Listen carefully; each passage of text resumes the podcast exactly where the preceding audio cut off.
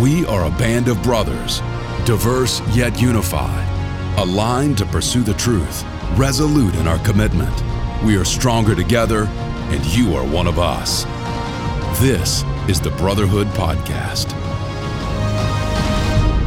Brothers, welcome to the broadcast. I'm your host, Evan Uitaki, and I want to welcome you, as always, to the podcast. As always, I have Matt Schrader here with me today. We are going to break down the February luncheon with Chris Hart. Before we jump into that, Matt, welcome. How are you doing? Always good to see you. Hopefully, you're staying warm in this crazy weather that we're having. Man, likewise. And of course, it is great to be back on this podcast with you. It's been a tremendous year so far. I'm excited about where we're headed and where we're going. Uh, my week has been a cold week. Of course, I clean windows. We were just talking about that. Um, I clean windows and I have guys that clean windows for on behalf of the company. And yes, it's been a challenge, but we kind of take it with stride and work with the cold weather and figure out how to pack it in when it gets warm again. Hopefully, in about a week, it'll be back to 50 degrees. Pretty uh, spring will be on its way in, and there will be plenty, plenty of glass to clean. So things have been good, man. Good to hear from you. Good to see you. What about you, though? How has your week been? And give me an update. Man, I tell you what, it's one of those things where I didn't think about not being able to like go out and enjoy outside as much and not traveling as much. It's not, it's you know, COVID's still going on, but I don't know if this feels like a combination where I'm uh I'm in the same place a lot, so I'm getting a little bit of the cabin fever. So uh, I went out. I've gone to the gym a couple times, braved the uh, braved the weather, braved the weather to make it happen, and uh, I'm glad that I did but I'm I'm ready for spring. I'm a spring and summer guy. Uh, Blake talked about he's a fall guy. I think that makes a ton of sense. All three days of it. Uh, so there's. I, th- I, think winter. If I can't ski, if I can't use the snow for anything, I just I just don't need it anymore. So uh, we can just move straight into spring. Start having every all the the leaves start and the flowers starting to bud, all the new life coming through. I can start working in my yard, and uh, man, that that'll be great. The kids have been home from school all week, uh, so they're doing distance learning, which is great. But uh, man, I tell you what, uh, I am ready for a little bit of uh, just normal schedule to come back if there is such a thing. But anyway, I want to jump into uh, I want to jump into this uh, this breakfast because um, I I don't know about you, but just kind of thinking about like I've had a little bit of extra time because of this week and everything else to kind of soak in some of the uh, points that Chris brought up, and I'm I'm excited. I'm eager to jump into it, but I'm a little nervous too because I think some of the things that he spoke about uh, maybe like struck a nerve with me and so I'm excited to kind of talk through them, but a little nervous at the same time. And so, uh, just initial thoughts. Uh, you know, we have an opportunity to come together as men uh, for the breakfast. We have an opportunity to challenge each other, to encourage each other. Uh, that's why we have a brotherhood. But I think one of the things that, for me, one of the most valuable parts of a brotherhood is sometimes you can have those tough conversations with each other where it's not an attack. It's not uh, something it, that is basically you know telling you hey you suck uh, but it's a challenge. And i think that uh, you know chris's uh, message on Friday was a challenge. And I don't know if you took it that way, uh, and I'll dive into that a little bit deeper. But uh, I'm curious: did, w- was it more of a like a feel good thing for you, or uh, was it something that you kind of walked out and said, "Man, I got a little bit of homework uh, this weekend that I need to chew on"? Yeah. Uh, well, not to be the people pleaser, but both. I mean, coming out of the blocks, you know, you made three good points. Coming out of the blocks, not a duplicate or not a counterfeit, not a duplicate. You're authentic. And I thought, yeah, awesome. I'm excited. Heard this, embodied it. Being a part of Brotherhood has helped me walk through that same process. Then he moves along, man your post, and he, but he gets to the end. Man, he starts talking about. I know we're going to get this, so I'm I'm almost jumping to the end, but I'll try not to. but the guy who carries Simon, the Cyrene who carries the cross, and then remember he makes that reference that I had to go back and find, where later on in the epistles, Paul references two men of God that I guess the theologians have traced that back to Simon Alexander and Rufus. Yeah. What? What? Oh, that was the challenging part to me. I mean, immediately I'm like, wow, that's an impact. Am I doing that for my children? Like, or am I like, are my days spent carrying a cross or are they spent barking at them because they didn't clean their room or brush their teeth or whatever happened?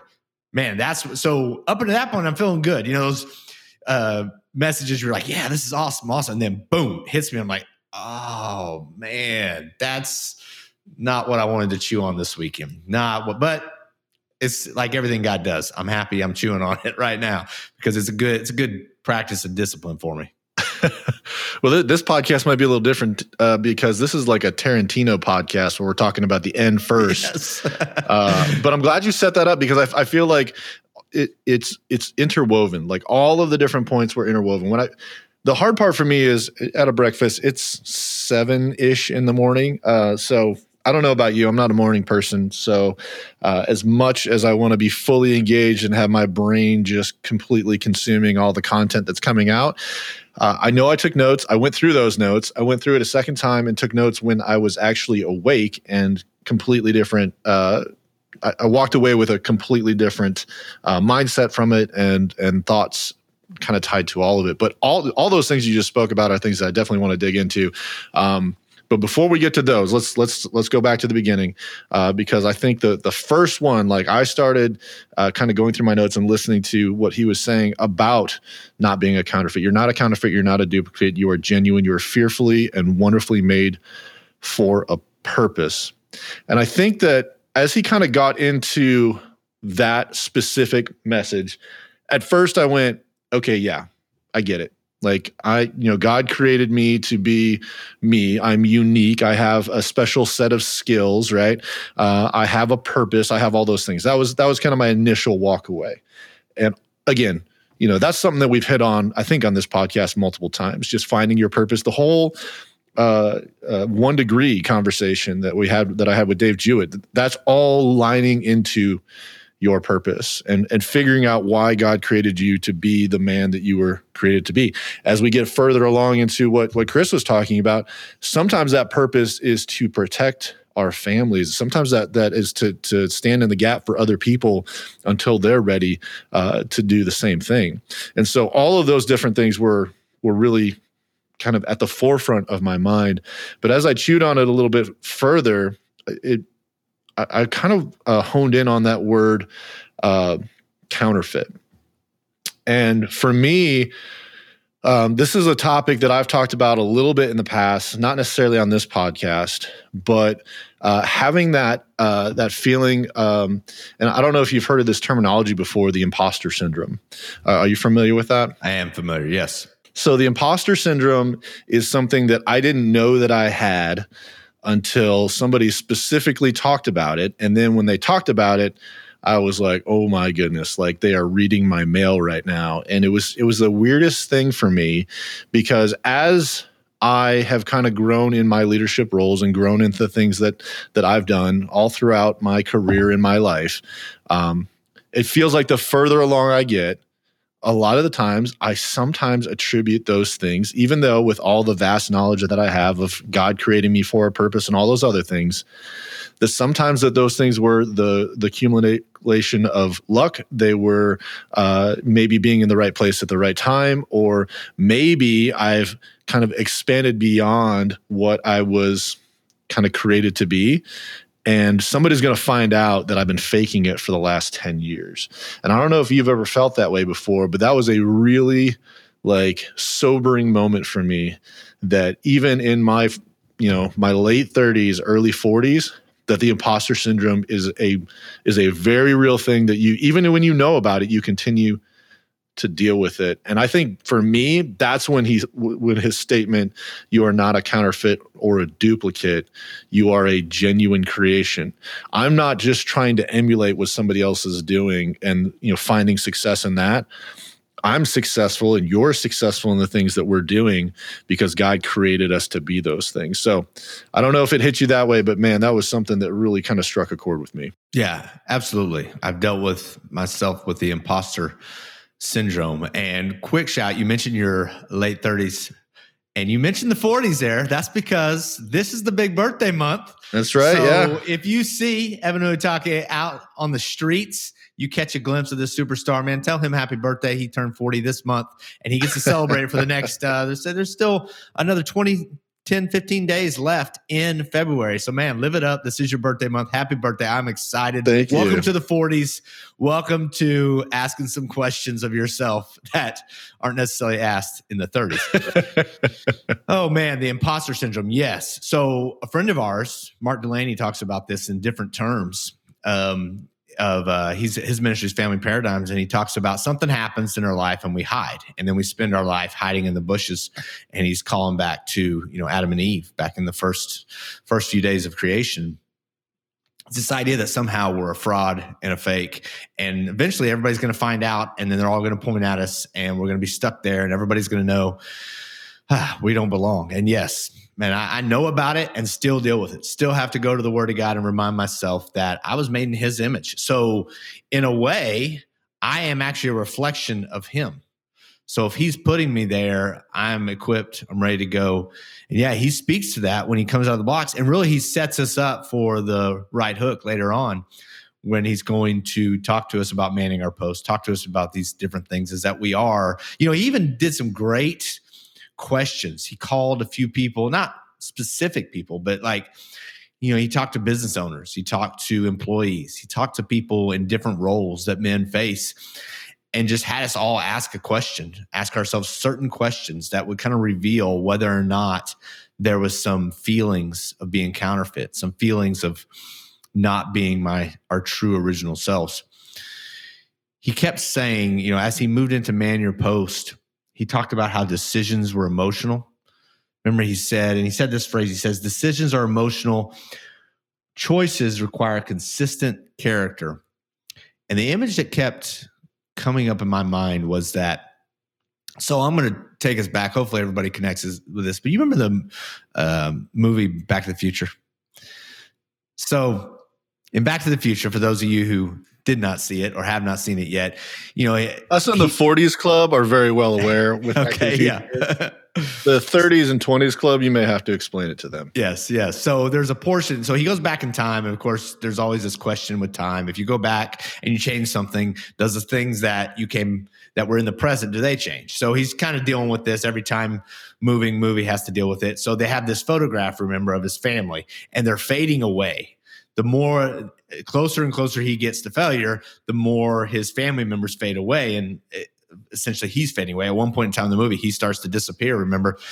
And it's because he's got to get his parents together and all this stuff. But anyway, if you haven't seen it, go watch it. So he's dealing with this time paradox of eh, are is he going to be real later on in life? And it it started making me think. So as a counterfeit, I kind of feel like this thin, transparent version that someone's about to see through. And the more I make these consistent choices that reflect my character, the more I ground into truly who God has me to be. And it starts to, as I make consistent choices based on a character that God is developing in me, I start to lose that sense of I'm not supposed to be here.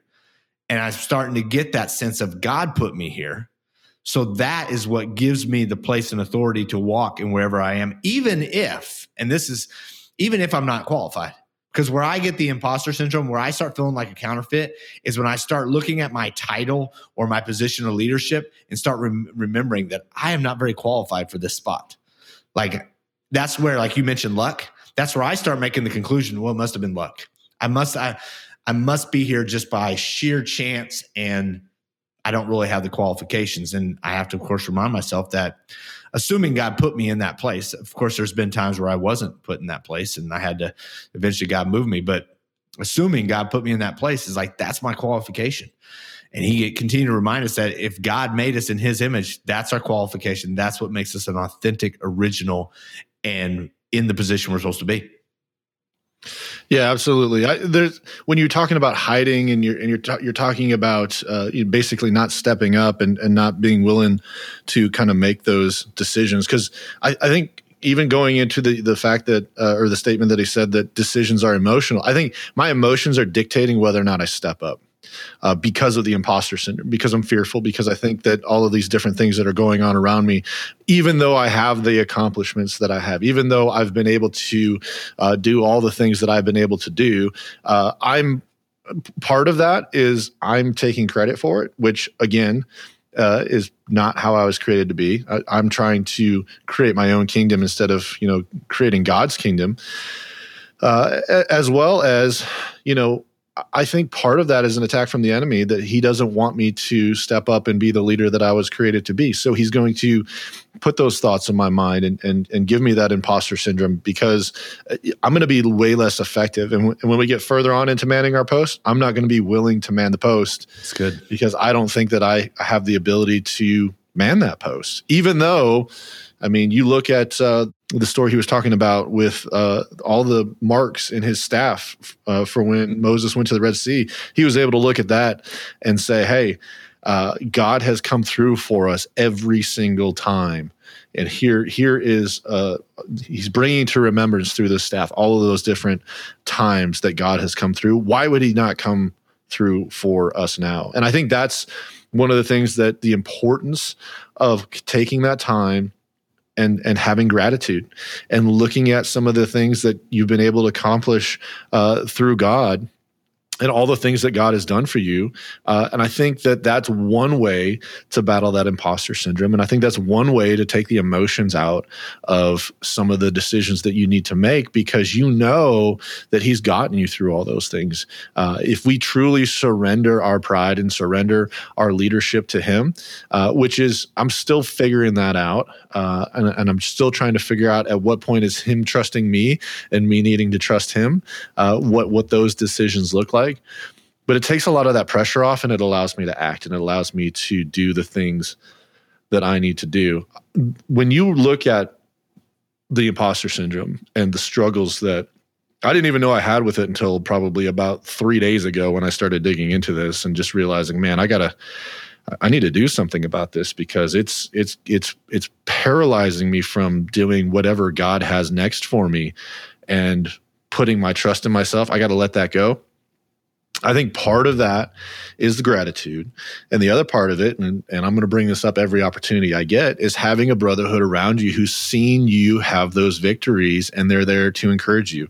They're there to remind you of those things. They're there to challenge you. So, uh, Chris is not a direct friend of mine. I don't actually, I'd never heard of him before, but he was put in a position through my brotherhood to speak into my life and challenge me to overcome some of these uh, some of these things that I didn't even know I was dealing with until I did a little bit of self reflection based on what he was saying and said, you know what, that is something that I really need to hone in on because I think right now, uh, you know, part of it could be turning 40, part of it could be just, you know, the responsibility of actually having to, you know, make something of my life at the same time, completely forgetting everything else that's happened in the first 40 years. Uh, it, it, it's one of those things that I needed people like Chris, like you, like everybody in my brotherhood to encourage me, to challenge me, and, and to speak into my life to say, hey, we need to man our post. We need to step up. We need to make these decisions. You need to be a leader. You are a leader. Here's all the different things that you've done as a leader, and make sure that you keep God at the center of all that.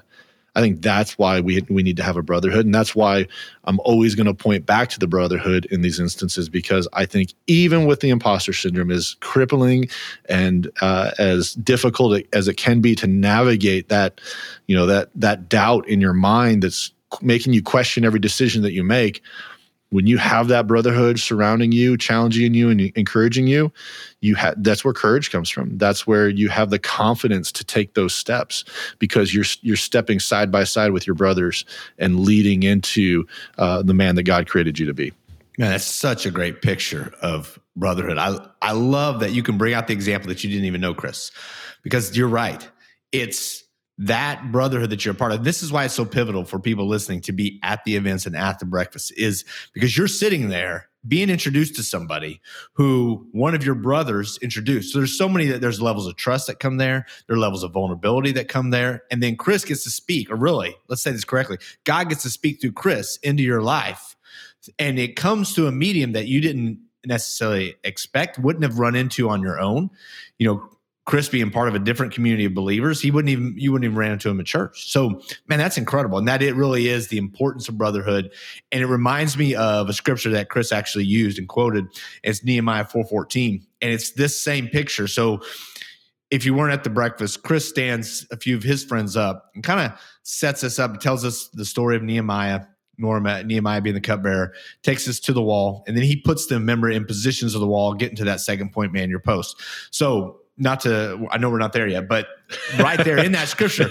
So i'm not moving to that. What i'm trying to do is point out that that scripture that he uses so he says the scripture is this nehemiah gets all the men up there and then sets their families behind him. But what i want to point at is he sat those men side by side. Up until this point they're complaining they're scared there's threats. You know this is the story where you got a brick in one hand a sword in the other so you're like building a wall at the same time you're ready to fight off a, a combatant. And he stands them side by side and he says this scripture and he says, Remember the Lord, for he is great and awesome. And it's that, it's the two things you just talked about. You saw, you're standing side by side by another brother with a sword in his hand, remembering what you said up into these 40 years, what God has done for you. And this is God's antidote, if you will, to the imposter syndrome, is remembering all the things God's done for you up to that point, and then looking side by side and seeing men who you know and whom you don't know standing there and standing up for their families as well. Just man, an incredible picture of brotherhood that you got to walk through. Yeah, and and and, and kind of to that point too is you know Nehemiah was not necessarily qualified for that position. No so kidding. he, he, he could have he could have just as e- uh, easily had the imposter syndrome in that situation. Now, I think when your back's against the wall, and I think that you know you're basically forced to survive, right? I think that's when some of those instinctual things kick in and you're like, well, I'm here. I got no other, ch- I either lay down and get destroyed or I fight. And I think sometimes there are instances in life that that courage just wells up because your your purpose is tapped into because it's the core purpose, right? It's the, it's to bring others with you. It's to help other people. It's to point other people to God. Uh, and and for me right now, it's my family. It's you know how am I raising my kids? How am I challenging my kids to grow in their relationship with God and with other people? And so yeah, like that's a that that's a core value that i if i'm cornered or if i got to fill that gap that's something that i'm going to do. But i don't know that's something that i'm going to be thinking about when i'm trying to do 35 other things. So when I, when all those other distractions are going on you know that's that's where some of those things maybe erode a little bit because we're not we're not putting those at the center of our attention we're just trying to survive at that point but when we go to full blown survival and it's hey there's a hole in the wall we got to build it we got to fix it and if the enemy comes we got to defend it I have very a, a, very clear idea of what I'm supposed to do at that point. Uh, when there's so much opportunities and so many things for you to go out and do, I think you get a little bit of analysis paralysis because you're just like, I don't know what step to take because I'm putting so much weight on that next step. So from survival to stewarding your purpose, I, think that's where this road splits a little bit to where yes, these are core values, and I need to uh, establish those core values. I need to identify what those things are. Um, but I think sometimes those things rise to the top automatically because you're just forced into that situation. One of the things I do want to talk about, though, is when we get into the, some of those decisions that he was talking about, uh, to make a decision despite how you feel, uh, followed by character-filled choices. I, I think for for me, when he was started talking about making those decisions and and and being able to kind of overcome the emotions of it i feel like that kind of what he's what he's pointing to is saying you should have core values. You should have basically a really good understanding of who you are and what are your principles what is your character so that when you're in those situations the emotions don't matter. And i think that survival is one of those things where you know emotion doesn't matter. You just like if you if there's if there's if your kid who doesn't know how to swim falls into a pool and you're wearing full clothes you're going to jump in and save that kid. Like you're not going to think about emotions. You're not going to think about i'm going to be cold. You're not going to think about anything other than i need to save that kid. And i think that goes down to your character um, but i think when we think about character, that we need to really kind of analyze what creates our character. Because my character, I think, is different than your character, right? Yeah, that's good. I think your character is different different than your wife's character and your kid's character. Everybody's character is is is something that's created, crafted, and and sculpted. And so for me, I was like, okay, what what does character mean? Because I think that sometimes we kind of gloss over that terminology of character, but character really defines those decisions. Like I think sometimes in a leadership role, I'm put into a role because they know my character. They know that if there's a certain decision that needs to be made, my character is in alignment and my decision making is in alignment with what they believe is in the best interest of, you know, me, my team, the company, XYZ. And so character is defined as your habits, your motives, and your thoughts, and so on, uh, and so on, related to morality, uh, particularly as it concerns your moral self your moral life and your moral structure. Uh, and it's and it's built through virtuous behavior. And really, if you kind of tone or like break up character, because I think that's that's a lot to digest. There's there's three kinds of moral disciplines that you're or moral parts to character. The moral discipline, which is having the discipline to make a tough decision and and recognizing that sometimes you're choosing a harder path to achieve something. So I think that's part of your character. But also realizing your moral attachment, which is making deci- decisions maybe that are sacrificing something for the greater good of your community, as well as and I think this one's the most important one uh, your moral autonomy, which you need to have an environment to build your character and to exercise your character. Character is gained through its expression and lost through its repression. So you have to constantly put your character out there and use it in an environment to continually mold that character that character will change that character will grow but all of these different things combined create the character of who you are so all everything that you've done up into your past up until this very moment has defined the character that you have and that's what's going to allow you to make the decisions that you make.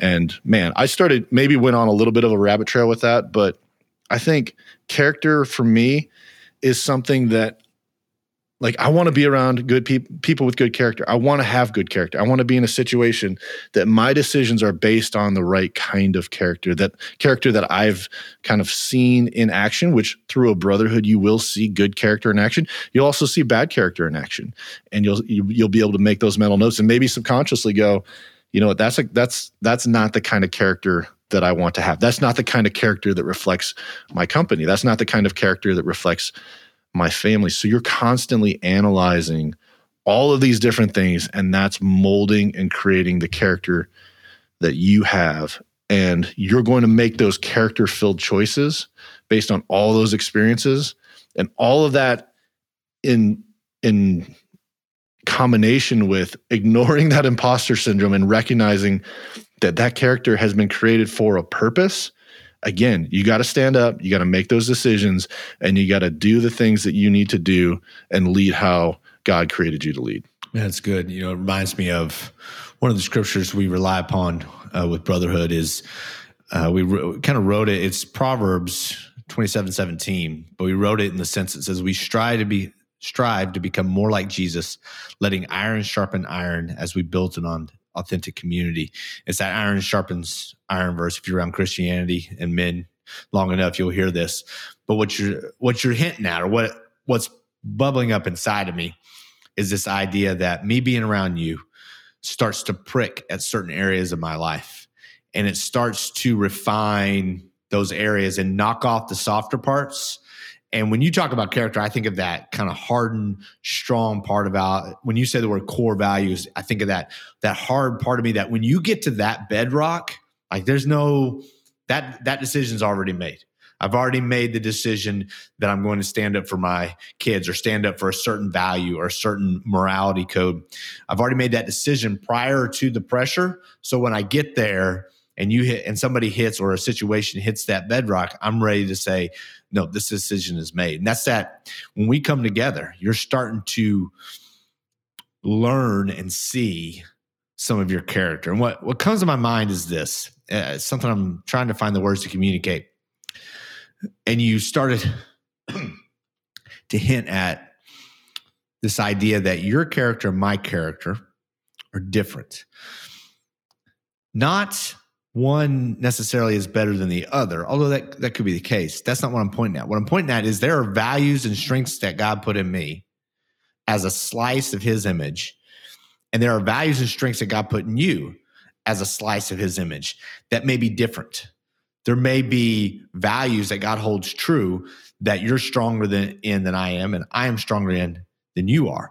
And when we come together, it starts to bring those up and out. And I think the time you spend with God, and the time you spend in a group of men that are pursuing their own lives with God, you begin to see what God put inside of you that would that needs to come out and be an example to the brothers that needs to be a core value of your own. Like your core values my core values may be different although both at the same time being godly. Yeah and i think they can be aligned. You know chris brought out that idea that all of us together are standing and minding our post. And when you're remembering your core values on a regular basis, when you are looking at how your character is on a regular basis, that notch or so that built that character on that staff begins to remind you the strength you have to stand and be in that post. You know, remember he sat us in front, proverbially, or in a picture in our mind in front of our families. They were behind us. You know, I thought of my kids. You know, remember he said that phrase,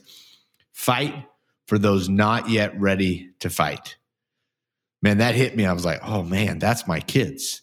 These things that I am in a regular practice of going up against, my children not only do they not have the strength, they haven't even realized that they have to fight it. I got a six year old, like and younger. Like they're not even, he's just coming into the fact that there's some issues out there that he's going to have to face and deal with. And here I am, his dad. I've got to stand up and walk before those issues. And he's watching me fight those issues. Whether he knows specifically he's watching it or not, he's seeing it happen on a daily basis every single day as I uh, fight those battles. You know, it's reminding me of Lee Martin's message several months ago, um, fighting for your kingdom. That's what I mean. Those kind of things are rolling up. What were you? I'm interested though in the practical things you see for moral discipline, moral attachment, moral autonomy. That's incredible. And I've yet to hear it phrased that way of my character. Like I wrote it down. I'm taking notes right now of your stuff. Um, that's pretty incredible. Yeah, I, I, mean, so I was digging. I was just going a deep dive into character, and, and, so this was one of the things that really kind of rose up from it. And I, and I think part of it is, um, so when you think of the word discipline, right, you think of basically I'm saying no to specific things because I want to achieve something else, right? So, like if I want to train for a marathon, I'm saying no to eating certain foods. I'm saying no to watching TV all day. I'm saying no to a lot of these different things. I'm having discipline, which I don't think that's a popular word right now. So, you know, if we get if we get canceled because of you know the word discipline, might get kicked off of Apple Podcast. we'll get we'll get kicked off podcast. But I think that that's one of those things right now. It's it's it's not uh, within our current culture to you know make those sacrifices. We want to celebrate indulgence. We want to celebrate our unique selves, which, you know, there's a part of that, but at the same time, there's there's there's somebody there's something about somebody who has the discipline to do an audacious thing that I think we admire. And I think that when I when I think of somebody that's uh, you know achieved uh, let, let's let's take for example the Bridenstine breakfast, where we achieved making it to the moon, orbiting the moon, landing on the moon. And that was an audacious goal, but that took so much time and so much discipline to make that happen. We said no to a lot of other things. I'm sure there's other exploration we could have done. I'm sure there's other, uh, you know, technologies that we could have developed. We said no to all of those things for the specific goal of landing on the moon. That took discipline, and I think that's something that we need to celebrate in our life. But that defined, I think, that generation of Oklahoma or Oklahomans. That defined that generation of Americans and it defined our country at the time. Like for us, that was something that we needed to do. So I think we admire people who have the discipline to do those things. I don't think we celebrate people who just, uh, you know, are constantly influenced by the thoughts that fly in and out of their minds and they never really accomplish anything because they haven't had the the self-discipline to do so. I would much rather have a conversation with somebody if I'm trying to learn something with with somebody who's had a lot of discipline in their life as opposed to, you know, somebody who's you know lived at home with their parents and and sleeps you know still in the on the couch and you know plays video games all night. I'm not going to learn very much for them. And if if you're listening to this you're taking the right step because you're you know you're getting in a brotherhood and hopefully i'm challenging you and speaking that into your life. I hope. But but i don't i don't know what i can learn from you be, other than maybe like how to be really quick with my thumbs. I other, i don't know. I don't know. But i you know if there's somebody who's achieved an audacious goal I have a lot of questions. How do you do that? How do you how do you overcome when these obstacles you know show up because I want to I want to learn how to overcome those challenges in my life. And and I think the other part of that character so that so that part of your, your character is, is crafted. Um, and I think some of that is you're inspired through seeing other people uh, and then you're realizing the cost. You're realizing, you know, some of the challenges. Whit talked about that in in his uh, message uh, to the brotherhood, where he talked about, you know, on the other side of progress is pain, and that discipline can be part of that pain. Sometimes that pain can be uh, sacrificing some of the things that you want to do because you know there's a greater purpose and it's it's it's recognizing like for me uh, when i'm listening to the message that chris was talking about for me, sac- like standing in that gap, I'm sacrificing. I'm sacrificing my own personal safety to fill a hole in a wall, as opposed to, you know, doing something else. That that like as a man, I know that's what I'm supposed to do, and I'm going to do that job. But that doesn't necessarily mean that I want to do it. that doesn't mean like, hey, you know, today's a great day. I get to die for my country and my family nobody looks forward to that but we know that we need to do that. So part of that moral attachment is recognizing that in my i need to serve my community. I need there there will be times that i have to say no to myself to uh, accomplish something gr- greater and i want to be a part of something that's greater. And the the autonomy part is really just looking at okay so we have uh, we need to be in an environment where we are constantly exercising our character. If if we don't have adversity, if we don't have challenge, my character is not going to show. You're not going to learn anything about me if everything is butterflies and roses in my life. You're going to see my true character when I face adversity. And part of my job is sharing that with you, like allowing people to see the weakness, allowing people to see the challenge. Uh, I think that's another reason for the brotherhood. But if you're able to see somebody in the struggle and you're able to see somebody overcome, I think that's where your character is not just created, but it's also built and potentially inspires other people to have a good moral character. So for for me, there's a ton of stuff that are just two inches below what he was talking about. But I'm hoping that even in these conversations that we can challenge you to say, okay, first of all, what's the character of God? Because I think that tells me a ton about my relationship with Him and who He is and how uh, how He would make decisions and how He would do things. And you know, through his, through the, through the Bible and through His life, we're, we're able to learn a lot of those things. But then let me surround myself with the right kinds of people, people that exemplify the kind of character that I want to emulate and the kind of character that I kind of see as something that is uh, something that I want to strive to in my life. So that when I'm put in those positions and I'm put in those uh, areas where I need to make those decisions, I'm going to make those decisions based on the character that I've crafted. If we're surrounding ourselves with the the, the right kinds of people that are exemplifying that kind of character that we want to aspire to, we're going to make good decisions. If we surround ourselves with people that don't exemplify those things, we're probably going to make decisions closer aligned with the kinds of kinds of people that we surround ourselves with. And I think that's where you know some of the challenges can come into looking at everything that's going on in our lives and, and maybe saying, hey, you know, why is it that I can't get past this point? Why is it that I'm struggling here? Why is it that I'm not able to achieve this thing? Well, I would challenge you, and I'm and what I'm saying here is by no means, you know, something that I have created myself. A lot of people, uh, a lot of success coaches, and a lot of you know high level leadership people uh, say you are the people that you you become the sum of the people that you surround yourself with. And I think that part of that is that you emulate their character. You make decisions the same way they make decisions. And it's because you see the success with it, but you also see the discipline that it takes to make those decisions. And in some cases, you see them make a decision that doesn't benefit them, but it benefits the people around them. And they're willing to make that sacrifice. And so when I look at leadership and I look at uh, you know my role in my family and i look at my role in my company i look at my role in the people that i'm around um, there's a lot of different things going on and i think it's so easy to forget about all of that and just say i feel like make this is my i'm going to trust my gut. This is what i feel like i should do. And sometimes you'll make the right decision but sometimes that gut feeling is your character. It's it's what has been crafted of all of your life's experiences and that's what's kind of pushing you in that direction.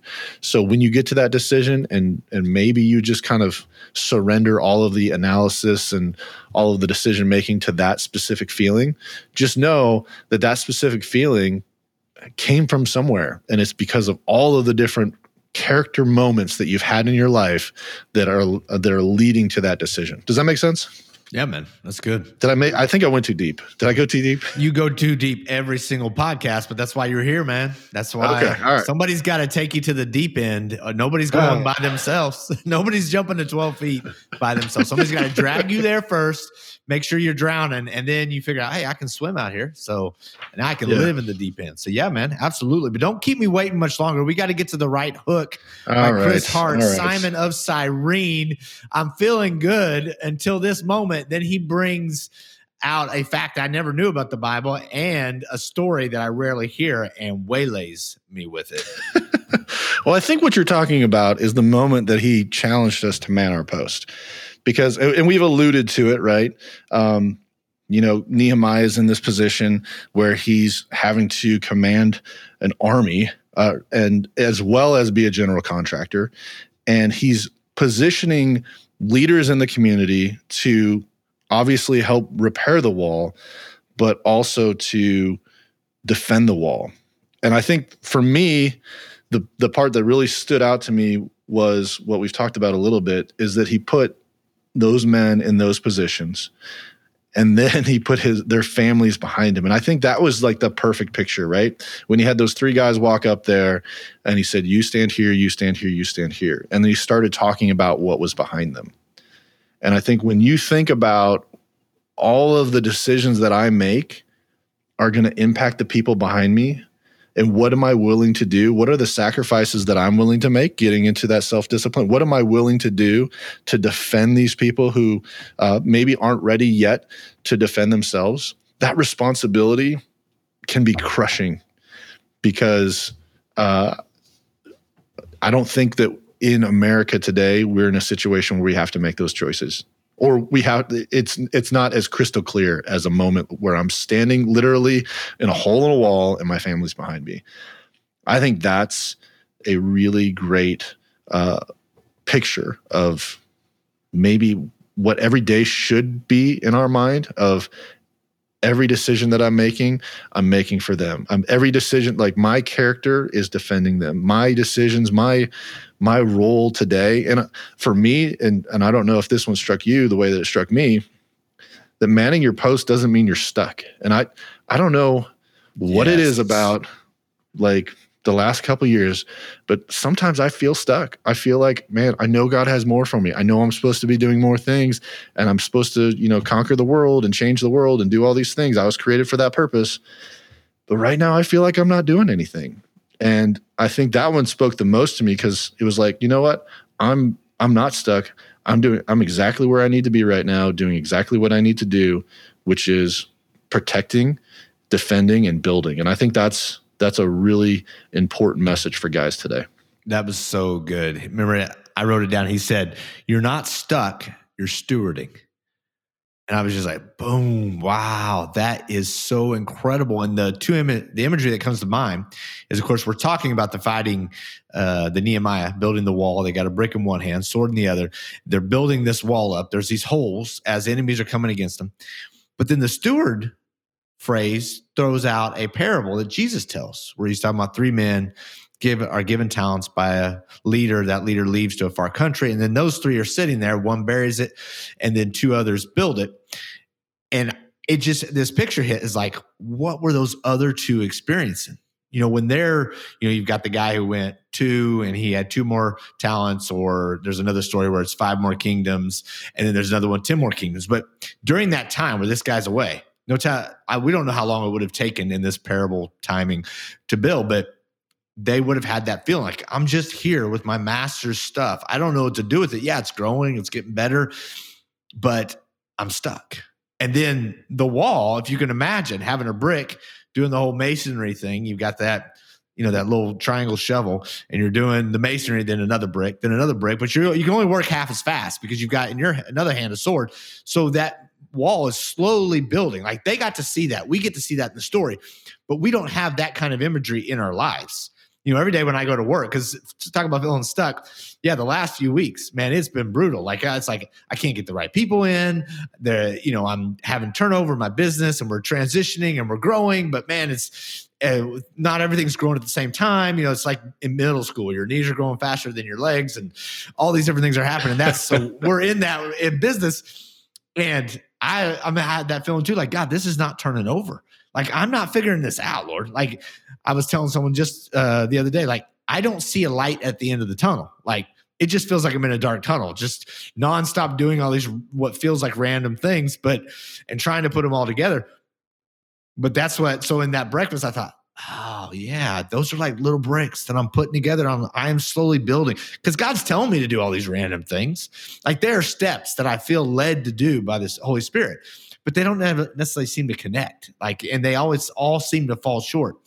Well, in that sense of building a wall, when you put it in that concrete of imagery, you do start to get the feeling like if he felt like he was stuck and the wall was halfway built, you'd want to tell that guy, keep building the wall. Like you're almost there. Like you are going to be three fourths built. And then once it's fully built, that hole is repaired and you'll move to a different space on the wall. And I can't help but think in my life and your life, that's moving to a different space of growth, a different space of employment, a different space of leadership, different space of family. Insert item here, whatever it is in your life, it's a different place. And that's when you move from stuck to a result of your stewardship. And that would, in that parable, when the guy came back and he says, Hey, you with the two, here's two more. Hey, you with the five, here's five more. Of course, then he goes to the third guy, takes his stuff. But those two guys did the right thing you know, they manned their posts and they got to move on to different levels of leadership, different levels of whatever. Like I was saying, it could be anything in whoever's life that's listening to this podcast right now. Man, what an incredible point. Yeah, well, now I know why you were so excited about that last part.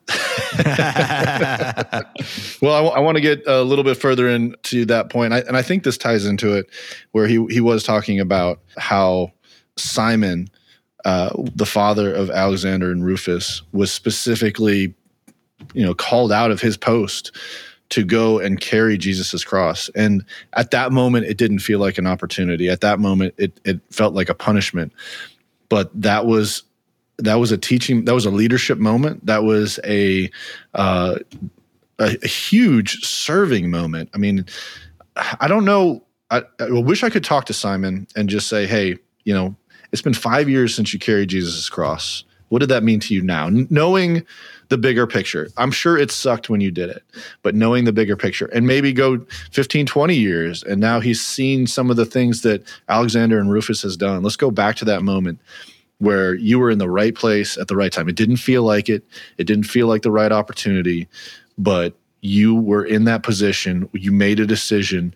You manned your post and you basically took the weight off of Christ. How many people can say that they did that? How many people can say One. that I was I was there I was there to help the savior of the world. And in and in in that whole processional and that whole thing he, he probably is the only person that helped Christ that entire time. For me, man, just that that would be a huge moment. And so part of that is to just be ready. Be ready, be willing, look at those opportunities and sometimes those opportunities they don't feel great. And sometimes those opportunities may feel like the worst day of your life. You might think that you're going to die. I think Simon potentially thought he was going to die. Here I am. I'm I just got in from the fields. I got my kids with me and now I'm getting beat and spit on just as much as Jesus is but at the same time looking back at that moment having you know that that hindsight to to really weigh uh, that decision which i don't even know if it was a decision for him wow that is that is something that you know for me that should be a bigger part of the bible like he should get like a couple paragraphs maybe absolutely like yes oh my gosh he gets one line but what's here's what's awesome is you already told us in this hour of this podcast, you already told us how to be that guy. So picture this. He's standing there in the crowd. He didn't come planning. He's a spectator of some sort. I'm sure he's heard of Jesus at this point. He's walking up. He had to have already made some core value decisions of who he was. I mean, think about it. He may not even have been a follower of Jesus at that moment. Now, we are concluding because of Alexander and Rufus later on yeah. making an impact in the Bible, that at some point in time he became a follower of Jesus. So he's either there as a spectator because he was a follower, or he's there as a spectator because he wasn't. Some point in time he does. So, but his core values, his decisions to help somebody obviously in need, maybe to stand up for what's right. I'm not sure. I, I'm, I'm looking forward to talking to him. Like that's that those decisions were already made. His core values, who he was character wise, had already said, if they tell me to carry that cross, I'm doing it. He does it. He's in the Bible forever. Like this guy's, I mean, of all the think about it, even if he's like got one line, all those other people who got no lines, they never made it in. He's got one line at least. And then of course his sons get called out later. And it's like, that's incredible. That's his core values. That's his character. He was already making consistent choices of an emotional decision. So when he got stuck with you're carrying this cross, like I don't know the culture back then. Maybe he could have dropped it and said, I'm not doing it. I feel like that would have been an acceptable answer in that day. maybe it wouldn't. Maybe there's somebody out there that said no, the Romans would have killed him on spot. It seems like they would have just grabbed somebody else, but they grab him out of the crowd.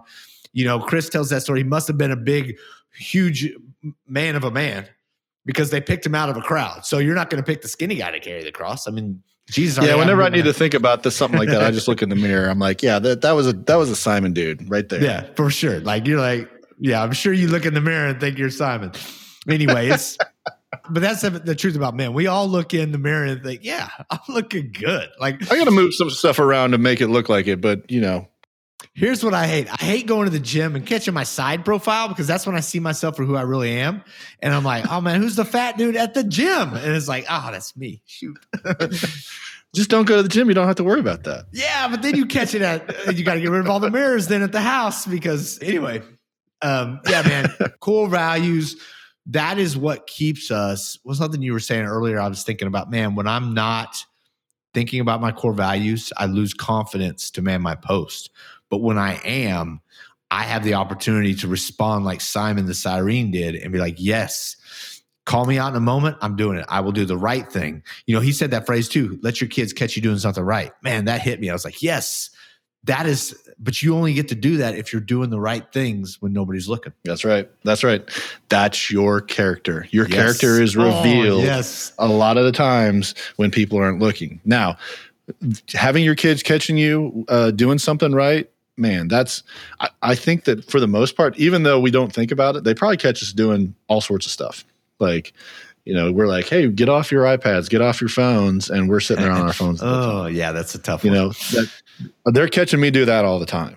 But if I can have them catch me doing the right things, man, that's that's something that I want to strive towards. That I took that as a challenge. I, I hope I hope that you know you guys listening that obviously you know you're listening to this maybe you go back and listen to what chris said but when he says that take that as a challenge because that's an opportunity for us to step into leadership it's an opportunity for us to maybe course correct a little bit of our character and start becoming the man that we were created to be and surrounding ourselves with the kinds of people that are going to challenge us to make those kinds of decisions but i think that's a worthy challenge i think that's something that for me and hopefully for you that oh let's just make it homework.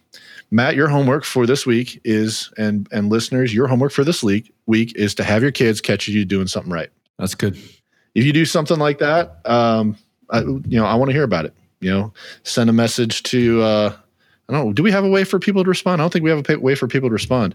We'll have to figure that out. But let's let's do, yeah, do this. Good. Post it on our Facebook page. If you go yeah. to the Brotherhood Facebook page, post an example of uh, when your kids caught you doing something right. We want to hear about it, and hopefully we can talk about it. So with that, Matt, I know we're we're kind of stretching this out a little bit. We need to kind of wrap it up. Um, I think we talked about most of the things, unless you know there's something that I'm missing here. But man, I, am encouraged. I'm excited. I know we got Pastor Willie George coming back in April uh, to speak and we got Stephen Posey coming in March. So we have a lot of really great content coming up uh, that I'm excited to hear about. Uh, and then as we continue to to build this, if you listen to the Dave Jewett podcast, uh, you got to hear a little bit of some of the direction that we're trying to take uh, additional parts of this podcast in terms of bringing more people uh, to have some of these conversations to talk about. Obviously, your one degree, which is a fantastic program. But I, what I want to do and, and what we're hoping to do with this podcast too is to create opportunities for us to keep bringing more of that brotherhood around each other. Even if it's somebody who doesn't have any influence in your life, it doesn't have any relationship with you, a guy like Chris to me can speak directly into my life and help me better refine and build my character so that when I'm in an opportunity that I can be caught doing something right, I'm going to do it. Man, it's good. Man, yeah. Thank you so much. It's such a great podcast with Dave Jewett. If you get a chance and you're listening, swing over and uh, download that one as well. Um, awesome time with you, Evan. Love, love doing this. Thank you so much for the opportunity. This has been such a fantastic time. I've learned so much, even on the second round, as always, when we go from and we respond to the breakfast. Man, thank you. Absolutely. As Chris said, we need men of character. So let's be those men. Remember, love the brotherhood, honor all people, fear God, and honor the king. We'll catch you on the next podcast.